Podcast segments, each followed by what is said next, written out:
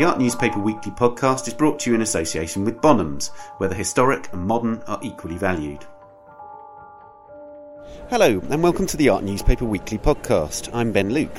This week's podcast is a special edition from the Frieze Art Fair in London's Regent's Park, and I'm standing in the entrance to Frieze Masters.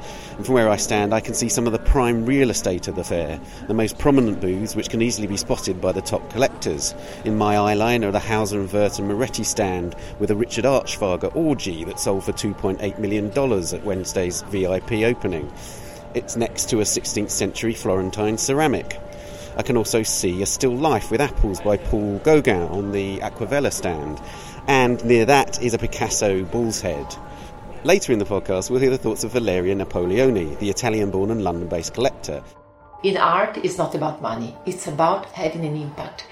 And I also talked to two artists of very different kinds and at very different stages of their career. Peter Blake, the octogenarian linchpin of British pop art, whose studio has been recreated here at Frieze Masters, and Ed Fornieles, a young and much in demand artist whose show in East London is timed to coincide with the fair. But first, I'm joined by Melanie Gerlis, the former art market editor at the art newspaper, who now writes a weekly column for the Financial Times. Melanie, Britain's had its credit rating downgraded the economy is incredibly jittery uh, ahead of Brexit. How has the art world responded? I think, as we often see in such situations, is that people leave the problems outside the tent. Everything inside seems fairly buzzy and buoyant. There's some very expensive works on sale, and people are buying them. So, you've been speaking to the dealers. Do they seem quite buoyant, quite chipper? They do. I mean, yesterday was VIP day for both the Frieze fairs, and people are normally chipper on the first day. They've got to keep up appearances. Having said that, uh, across both fairs, you know, we saw Johnny Van Haeften at Frieze Masters was pretty bouncy because he sold three Dutch Old Masters uh, on the opening day, and in Frieze London, which is where sales are always faster. Uh, there was also a buzz. David Zwirner said that he sold his booth out by noon for the first time ever.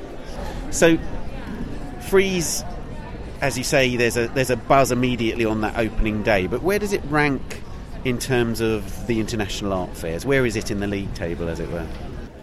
I think this week has proved it's one of the two most important fairs in the world. I got a very similar feeling here yesterday as I did at Art Basel in June, which is that there are definitely too many fairs. People are very tired and can't do everything. But if you're going to be somewhere, you are going to be at Art Basel in June or at Frieze in London in October. A huge number of people were here, and important people, collectors, museums, really from around the world. Do you get a sense? I mean, a lot of people that I've spoken to seem to think there's a certain conservatism in some of the booths this year. Is that your sense? I think that's true, yes. I think what we were saying beforehand, actually, I think these problems with the economy, even though they don't seem to have an immediate effect, they have very gradually changed the tune, uh, certainly of Frieze London. I think instead of seeing young, hot, new artists, there's quite a lot of old feminist women and political art, which you know it's not necessarily conservative, but it's safer. It's safer in terms of these are artists who are on the map. Who have a certain reputation already, they're collected by museums, and therefore they're a safe bet. Exactly, they have some art historical validation behind them. I think your point is proved by the fact that when you look at Gagosian's stand, if you remember, I think it was probably three years ago, there were maybe, I think, four Jeff Koons sculptures, multi million dollar works.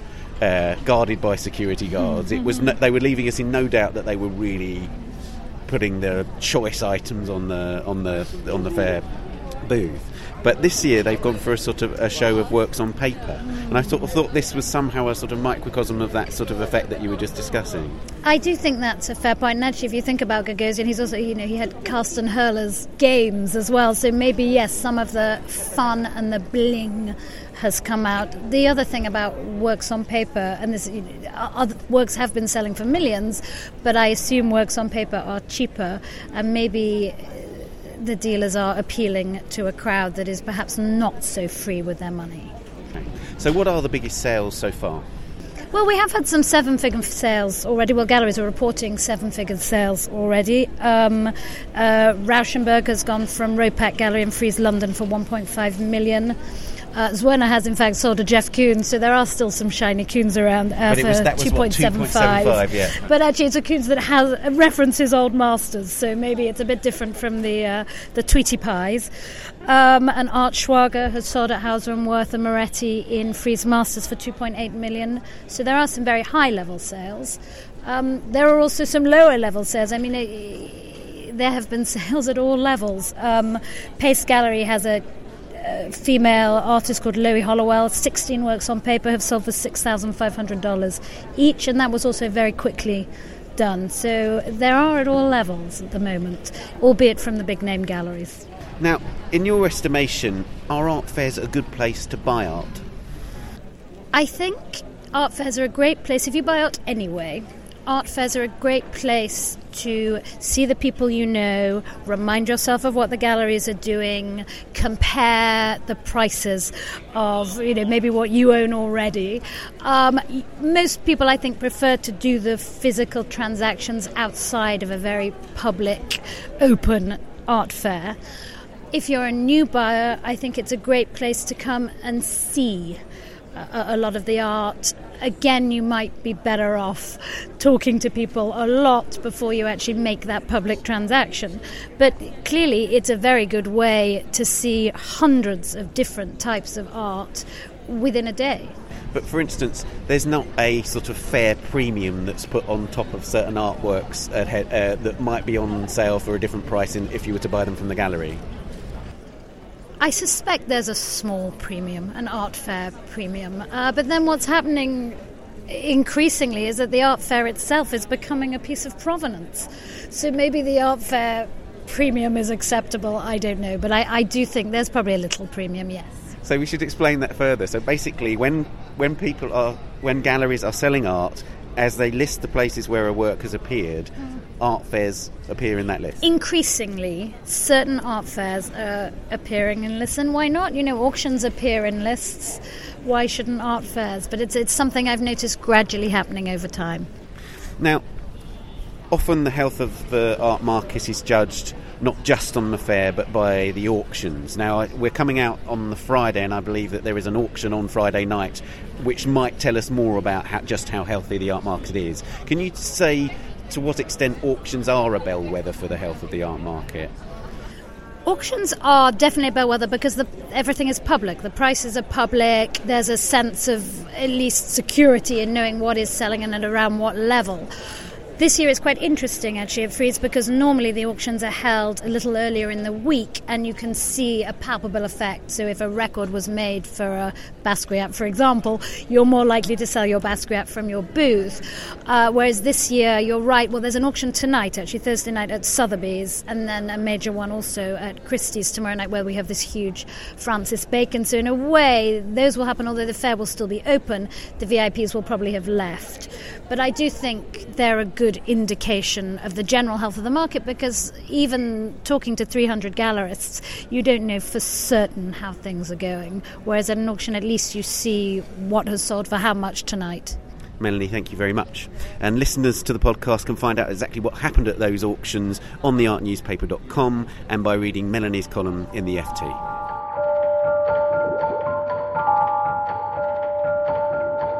Now for the first of our artist interviews. Ed Fornieles is a leading figure in the first generation of digitally native artists for whom mobile technologies and the internet are natural tools with which to explore contemporary life. Fornieles has just opened an exhibition at the Carlos Ishikawa Gallery in East London.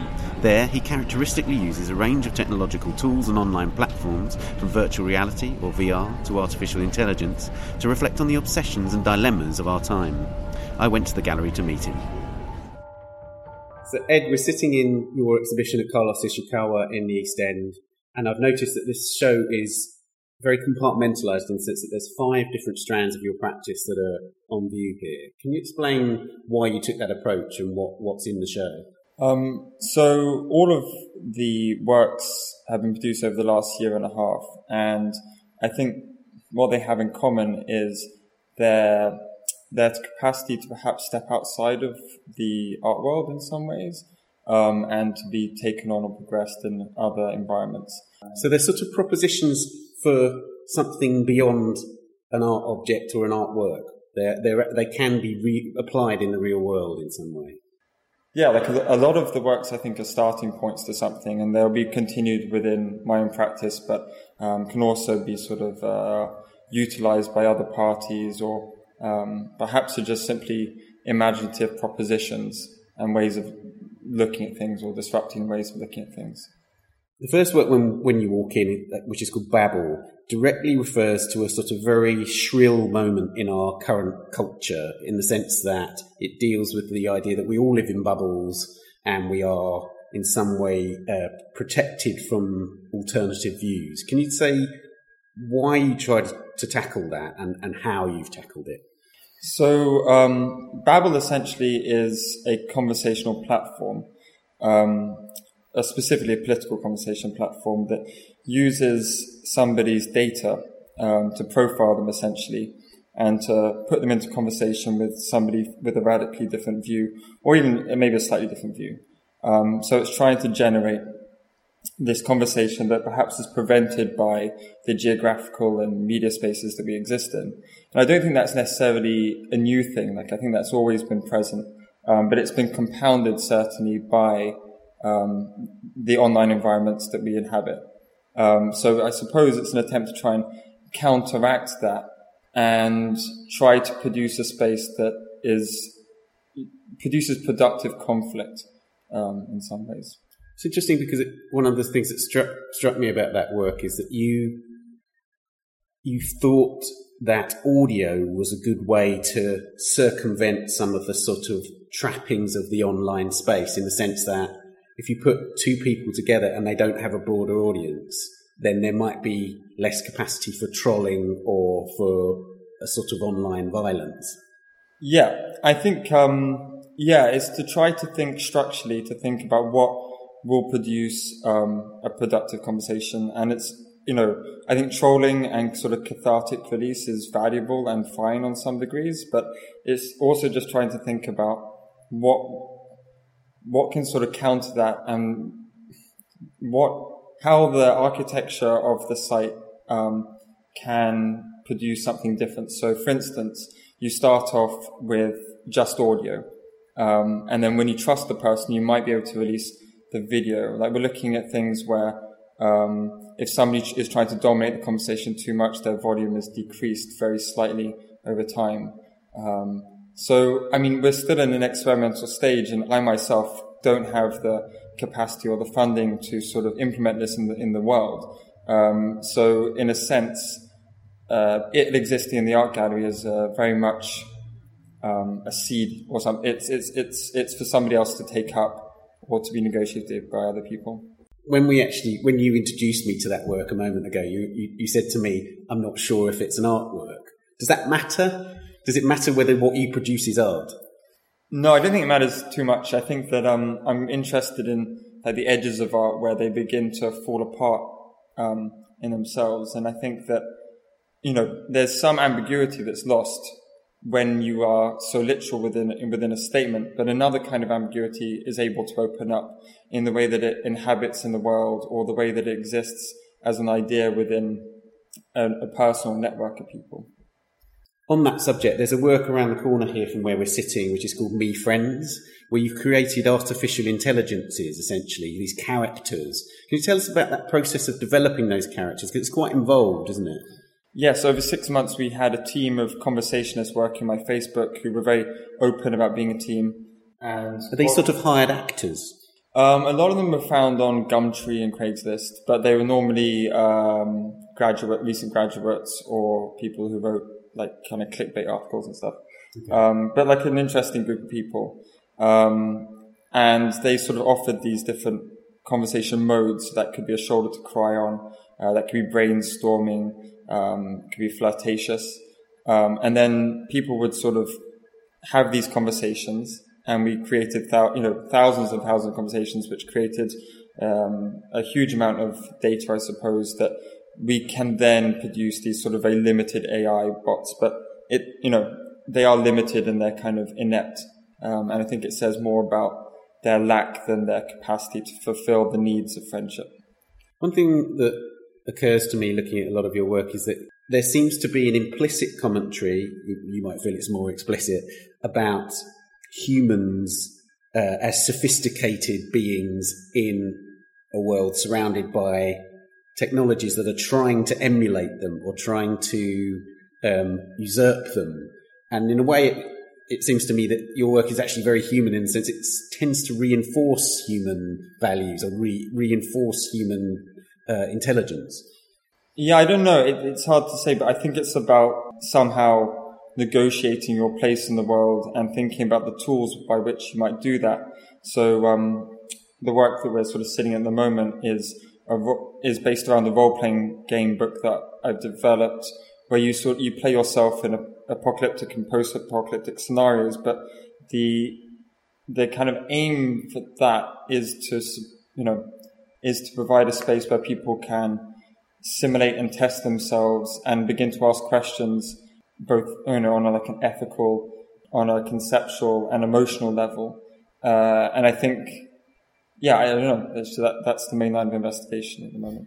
An aspect of this work is this idea that it's sort of similar it's similar to the Dungeons and Dragons games these sort of um, games where you enter and you're given a series of possibilities and that takes you on a journey you seem to latch on to aspects of popular culture or aspects of particular areas of popular, popular culture, which you then apply to a kind of wider sort of social or political idea. Is that fair?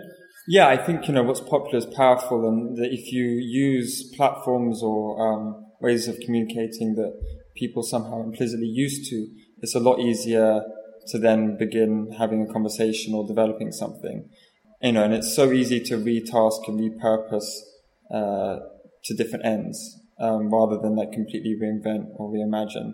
Another work in the show is Familiar, in which you imagine the sort of invisible entities of our lives, like uh, currencies and corporations, as sort of Tamagotchi style avatars. Tell me about that project. Um, well, that work. So I worked with a uh, team of designers in Montreal, and we were looking at uh, what can sort of provoke or communicate um, empathy. Um, and so we end up looking at the dimensions of uh, children, babies actually, which seem to have the most response. So we developed these Japanese type avatars, Tamagotchi, as you said, that um, could communicate in a very direct way, in a, in a sense, in a way that uses things that we've evolved to understand. So that's body language and that's facial expressions. And then we've taken these forms and you can feed any kind of data into them. So at the moment, we've mainly been doing currencies and companies, but equally could do rainfall or whatever you wanted to. And in that, so when, when you walk into the gallery at the moment, you see the emotion, the, the state of the com- company based on its, uh, stock market price. So you can see when it's going down, it becomes depressed and, and, physically fragile. And when it's going up, it becomes buoyant and happy and expressive. And at the moment, we're, we're looking at News Corp, right? And it looks a bit sad, frankly. Yeah, News Corp over the last six months seems to be uh, on a slight depression, not huge depression. But what, what I find peculiar about it is just by walking into the gallery on a semi-regular basis at the moment, like I'm instantly aware of how News Corp is doing in these set parameters but it also begins to ask questions like what what happens when you can have a direct emotional relationship with infrastructure? Like, you know, is that a healthy thing? I'm not too sure. Like, I think it's hopefully asking questions about that. Is it also about trying to visualize a very uncontrollable element of our lives in the sense that actually it's quite important. The health of News Corp is quite important to the health of the whole market, for instance. And therefore, it can affect our everyday lives in, in imperceptible, perhaps ways, but, but, but ways which nonetheless do matter in the in the broader scheme of things. Totally. So I think that's very much the case, especially when you look at really big uh, structures. So, for instance, like GDP or currencies, how you know, like a dip or like a depressive face can represent, um, you know, the loss of thousands of jobs. Uh, or the creation of, you know, uh, the creation of thousands of jobs, and it yeah, it's like uh, these things that surround us and impact our lives on a daily basis, and yet are kind of unseen and unthought about um, by supplying them a body, they can become a, a real presence. And I suppose that's what I'm interested in. And is it right that when you were presenting uh, a show with the familiar characters in it in Canada, uh, Brexit happened and uh, you were able to visualize the effect on pound sterling? Yeah, so just before, I think it was quite buoyant and happy. And then I remember walking in, maybe it was the day or day after Brexit, but the, it just suddenly became sort of sick and was like lying on the floor, barely able to breathe. And, you know, and, and it, that was a kind of an interesting moment where you, where you're suddenly struck by the, like, the impact of something so kind of untangible. This show has been timed to coincide with the opening of the Frieze Art Fair. So does that matter to you as an artist? Is it is it something which resonates to you? I, I oh great, you know the big collectors, lots of the museum directors and curators are going to be in town, or is it just like putting together any other show? I think that um, I'm happy that I'm having a show in a gallery, and it's great if anybody can come and see it. But it, yeah, it's not something that's very present within my thoughts. Uh, I think I'm too distracted with actually trying to put off. Like we did five projects for this show, and uh, we really were working down to like the very last moment before the opening. Um, and but I mean anything that allows or um, facilitates or increases the capacity for a conversation and getting ideas out there, I think is a good thing. You've also shown within uh, the Frieze Art Fair, both I think in New York and in London, how does that affect how you plan the work? Because I imagine that you you would have to take into account the fact that people's attention span might be smaller, or that there'll be actually a broader audience over a shorter period of time, or maybe that doesn't come into your thoughts. I think there are two strategies. One is to just not think about it, um, which because it is a terrible environment to show artwork. Like you have absolute saturation, and the emphasis is put primarily, I suppose, on the sale of work or entertainment in some very broad sense, um, or you can engage with it and kind of engage with the mechanisms and sort of try to make a commentary, but it's a very sticky, dirty environment to do that in. Um, I personally think it's best not to think about it. You've engaged with all sorts of elements of life on the internet, and one of the most renowned ways in which people use the internet is for porn. So, can you tell me how you've you've addressed that issue? So uh, the project's called Truth Table, which is a VR project, and it um, it tries to equally distribute lots of variables within porn. So that's in this instance, that's body type, age, race, gender, and a host of other things. And you are in a POV, like you are within the position of a body having sex with somebody else, and your position changes every 20 seconds your body changes, their body changes, and the environment you're in changes. So it's trying to sort of counteract, um, I suppose, the environment that we normally exist in, which is very sort of prejudiced towards certain types. You develop very niche desires through clicking on certain things. So, like you know, you might become obsessed with certain aesthetics, certain uh, certain certain elements that sort of um, you feel desire towards. And by equally distributing all these variables uh, over a period of time, it's, I suppose, trying to rethink that environment and what would happen. I think it's not just true of pornography, it's true of everything. Much, a much larger culture from sort of films to advertising to what you might read to, I don't know, everything. This, this show draws on the internet in all sorts of ways. Do you feel it has an overall uh, mood or message in the sense of a celebration or critique of the internet? I think what is on offer here is a set of tools that could possibly be utilized by people. Um, and that's what I'm interested in. I'm not too sure if it's a celebration um, or critique or lies somewhere perhaps in between, but hopefully um, it can open up some questions that are that can maybe reframe or recontextualize our current environments. Ed, thanks very much. Ed Fornieles's exhibition Seed continues at the Carlos Ishikawa Gallery until the 28th of October. Now, Valeria Napoleone has for the last 20 years been assembling a collection dedicated exclusively to women artists. As Frieze approached, our deputy art market editor Anna Brady went to meet her at her home in Kensington. What's the most expensive piece in your collection? I have a cap in what I, what I spend for each work. And the cap, uh, I try to keep it in control because I don't want to think about money when I buy the work. You know, I don't want to think, oh, it's gonna. If I if I buy beyond a certain amount of money, I feel like, oh, is it gonna go well? Is is the artist gonna do well? Or it, you make a decision more based on your reasoning than on your heart. So, if I if I keep my cap, I really I keep it very not spontaneous because there is a lot of research. But in a way, yes, spontaneous because it's my reaction to the work. I look at the, uh, other things. I look at my reaction. I look if the work makes me excited, uh, if I really connect to you know the language and uh, and the piece. Uh, and the praxis of the artist. The prices have also increased because I remember when I started collecting, you could buy really major work for four thousand dollars. Now probably shifted to 10, 12. Well, now you can find also for six, eight thousand dollars just let's say painting, know, a large scale painting, you know. But but but it's so hard because it goes so fast. That phase of the beginning where the artist is selling for like four to six to ten, four to ten, is so short.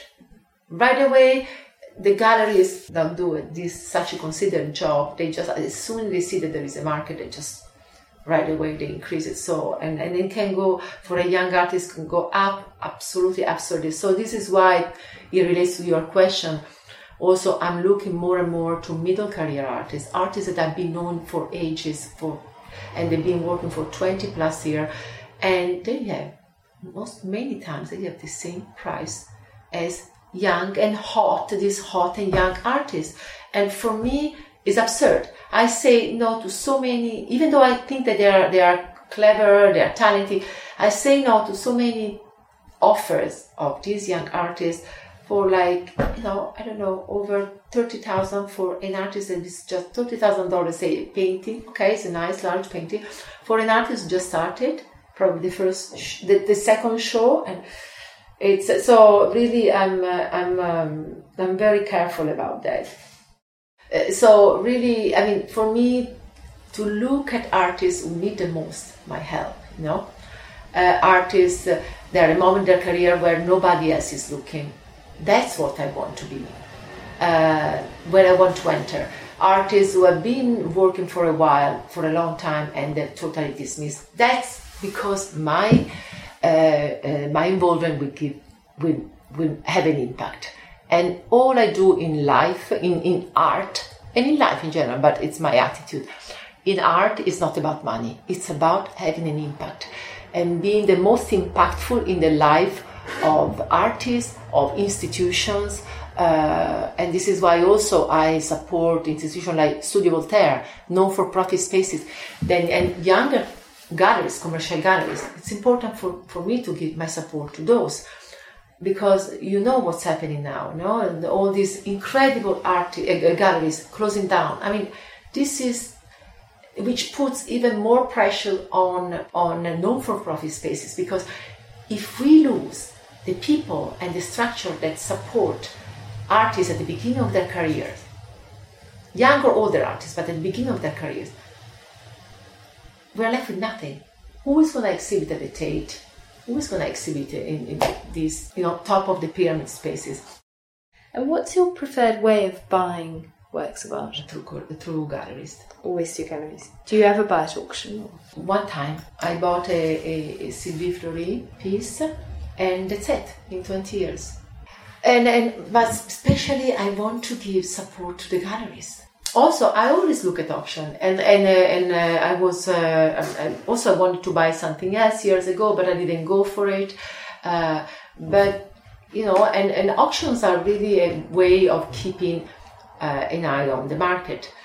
But definitely, I mean, I, uh, for me, it's through galleries. Also, non-for-profit spaces when they have. Uh, so I, I go and uh, and uh, through the galleries, obviously, or or maybe just the artists, because some of these spaces, like Studio Voltaire, the exhibit artists don't have any representation. So the money goes to the artist and to the space, which is amazing. Art fairs, I do very little. I do probably three a year. Which ones do you go to? Uh, I go to Basel in Basel, Frieze in London, and I like a small one like uh, uh, the Milano Art Fair. Uh, it's called um, Miart. I love small fairs, and as a matter of fact, when I go to Basel, for instance, the main reason why I go to Basel is Liste, Liste, no, not the main fair. I mean, I go around to look at the main fair, but for me, Liste is always a great revelation of uh, younger artists or under-recognized artists, and uh, and the quality is there because it's has improved along the years, and it's. I hope it stays the way it is now because it's a good place. Uh, it is in the moment. It's just very well thought. The the galleries bring daring and and uh, and different art, and then and artists that are really uh, not uh, on everybody's lips. So for me, it's always a revelation. So when I when I started collecting and I moved from New York right away here, I felt uh, I always felt so supported. You know, I always felt wow, I became the type of collector because because I'm being based here in the UK because people get what I do. I do things differently from other people, and it would have been much more difficult in in New York because New York is so conservative. Everybody buys the same things, the names. Everybody does the same thing. It's all about a big check at the end of the of the year. And when I do project, it's not again about the money. It's it's about picking your brain and becoming more and more creative in in in uh, being impactful. Uh, money is not enough. Ideas create change, not money. And with great ideas, you find great money. And with great money, not necessarily you have great ideas. So I've always felt that here, wow, in the UK, I can, I, I could really become the type of creator that I wanted to become.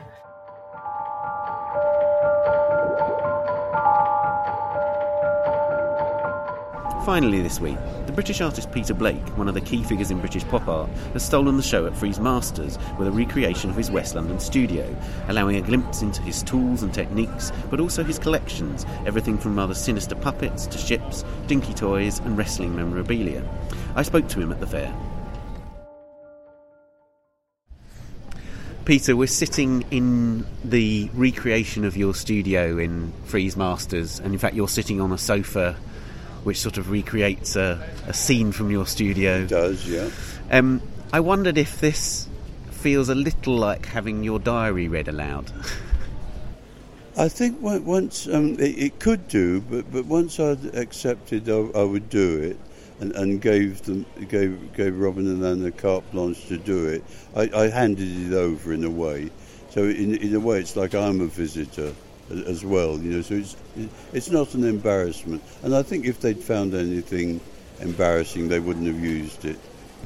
Tell me, how accurate is the scene that we're seeing from here? I'm looking across a table and I can see a set square and a, uh, and scissors, which you, which you would use to make your collages. I can see paintbrushes, pencils, and lots and lots of materials. How accurate is that to your actual working conditions? It, it's accurate to the story, but it recreates the situation a bit. I mean, I, I have two tables in my studio, um, and, and these are hired tables to, to recreate that and they're old they're old military tables with a with a lino top. So it, so it, it's all from the studio, but it wouldn't be quite in this order.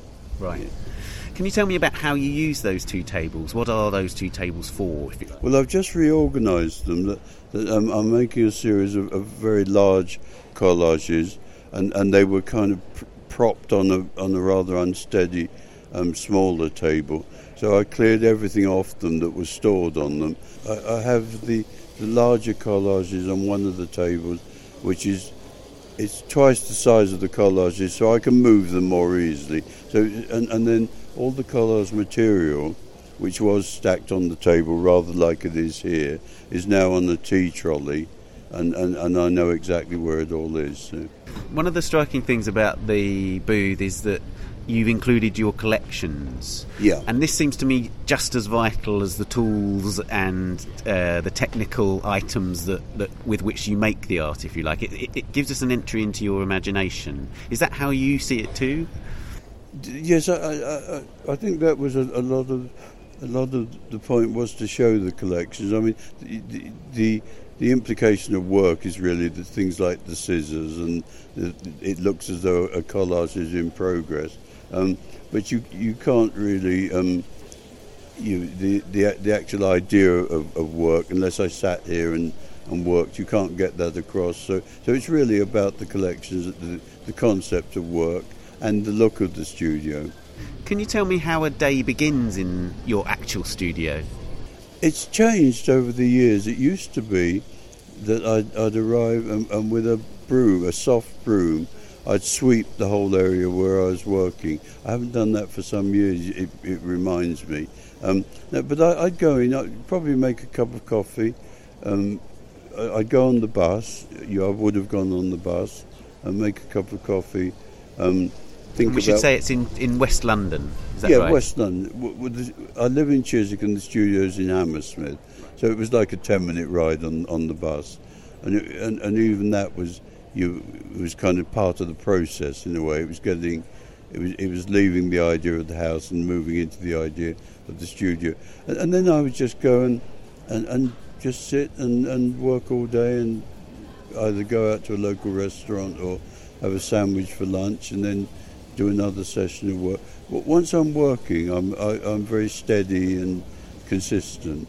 Can you say how those collections might affect the way that you work? Yeah, well, the collections exist because of the work in some case, cases. Some are pure collections. You like the elephants. I've never done any art with them. Um, whereas in another area of the studio, there might be a, a big t- box of of old driftwood that I, I, know at some point I would use to make a sculpture with. So, so the collections work in different ways. Are you conscious when an item is developing from a curiosity that you've picked up into a collection? Is there is there a is there a sort of moment where you realise, ah, I've got I've now got three puppets. This is actually beginning to be a, be a collection. Yeah, I think it's a constant process of, of, of thinking. You obviously when when you're actually painting, it, it, it, can be very laborious, and you think a lot. You know, so so it's a process of thinking all all, all the time, and, and certainly um, you you uh, there might be a couple of objects. I mean, for instance, there's one sculpture called the Surrealist shows Snow White his garden and it's a little figure of a surrealist that looks like Magritte, and then a, a, a, a China model of Snow White and the Seven Dwarfs. And, and um, I used one element was a, a, kind of found root or something, and then then I decided that everything in the garden should be stuff I'd found on the beach. So trees are things like roots you know, that were washed up on the shore old bits of plastic that make trees. So, so that would you know, the process would have been to think of the idea and then to start to collect towards making it. Can you tell me about your own works that are on the stand? Yeah. Is it right that quite a lot of them come from your own holdings of your work? Well, quite a lot are, are in progress. I mean, the the, the rules of, of, um, of Frieze Masters that the work must be before 2000, and some of this is, is yeah, I mean, the the, the figure on the on the table there. That that's very much in progress now. I mean, literally, I'll probably be working on it again next week. Right. So that's that's fascinating. So we are actually seeing a working studio situation. Yeah, no, absolutely. I mean, the the two the two sitting on the table there are in progress. The the, the, the, the black wrestler is in progress. So it very much is is, is um, a, a work in progress. And are you a collector of your own work? I know some artists like to eject their work, previous work, from their lives so that they can concentrate on the new. But do you like to have some of your older things around? Well, it, it, it, at one point it was kind of hypothetical anyway because nobody wanted it. I mean, in the early days, I used to keep everything, but I suddenly realised that nobody had asked anyway. Um, now, um, for instance, I've just acquired back a piece, the piece over there called Serial. She Devil of Naked Madness. so there's certain things I wouldn't now sell that. Right. You know, so so certain things I, I'll I'll keep, but others, you know, I'm I'm a prof- professional. I mean, it's what I, it's the way I earn my living is to make art and let it go. You know, so so you once once you once you um, decide that, then you're making you're making something that you know will go.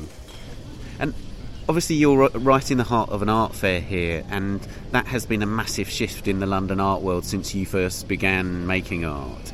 What's your view on art fairs? How do you feel about showing in them? Well, well, this is Frieze Masters, and, and Frieze, I think we went to the first three or four, and then it became so difficult. There's a long corridor to get into Frieze. We never, you know, the last time we went, probably five years ago, we didn't get beyond the corridor. Your people would come and talk, which is very nice, but it, it was just too physically too difficult. Whereas here yesterday um, in Frieze Masters, we, we, we, we've got a, a wheelchair, and uh, Chrissy took me around in a wheelchair, and that was brilliant. It, it makes a kind of it's a kind of magic that people let you through, and and so it was, we had a good look round yesterday. One of the striking things about this fair is it allows you to be seen with artists who are, if not friends or um, exact peers, people that worked within your era. Exactly, Uh, you know, so yeah. so there are, like for instance, Lichtenstein is on a stand not too far away from here. Oh, there's So- some incredible pictures. There's a great, I mean, there's a great Steinberg Pace, Pace Gallery have put on a great Steinberg show. Yeah. And and uh, we, we collect Steinberg a little bit. Got a couple of original Steinbergs. So, you know, there's some wonderful things here. So have you got your eye on anything in the fair as a, as a collector Well, yourself? we're, we're going back to Pace this morning. There's some small objects that we might m- might buy one of. Going back to look at them anyway. Great. Peter, thank you so much. Oh, it's my pleasure.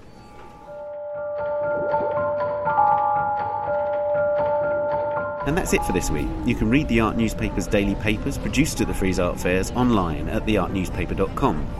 I hope you've enjoyed this Frieze special. If so, please do subscribe to the podcast, and if you're feeling generous, post a review. And you can also tell us what you think on Twitter or Facebook at the Art Newspaper.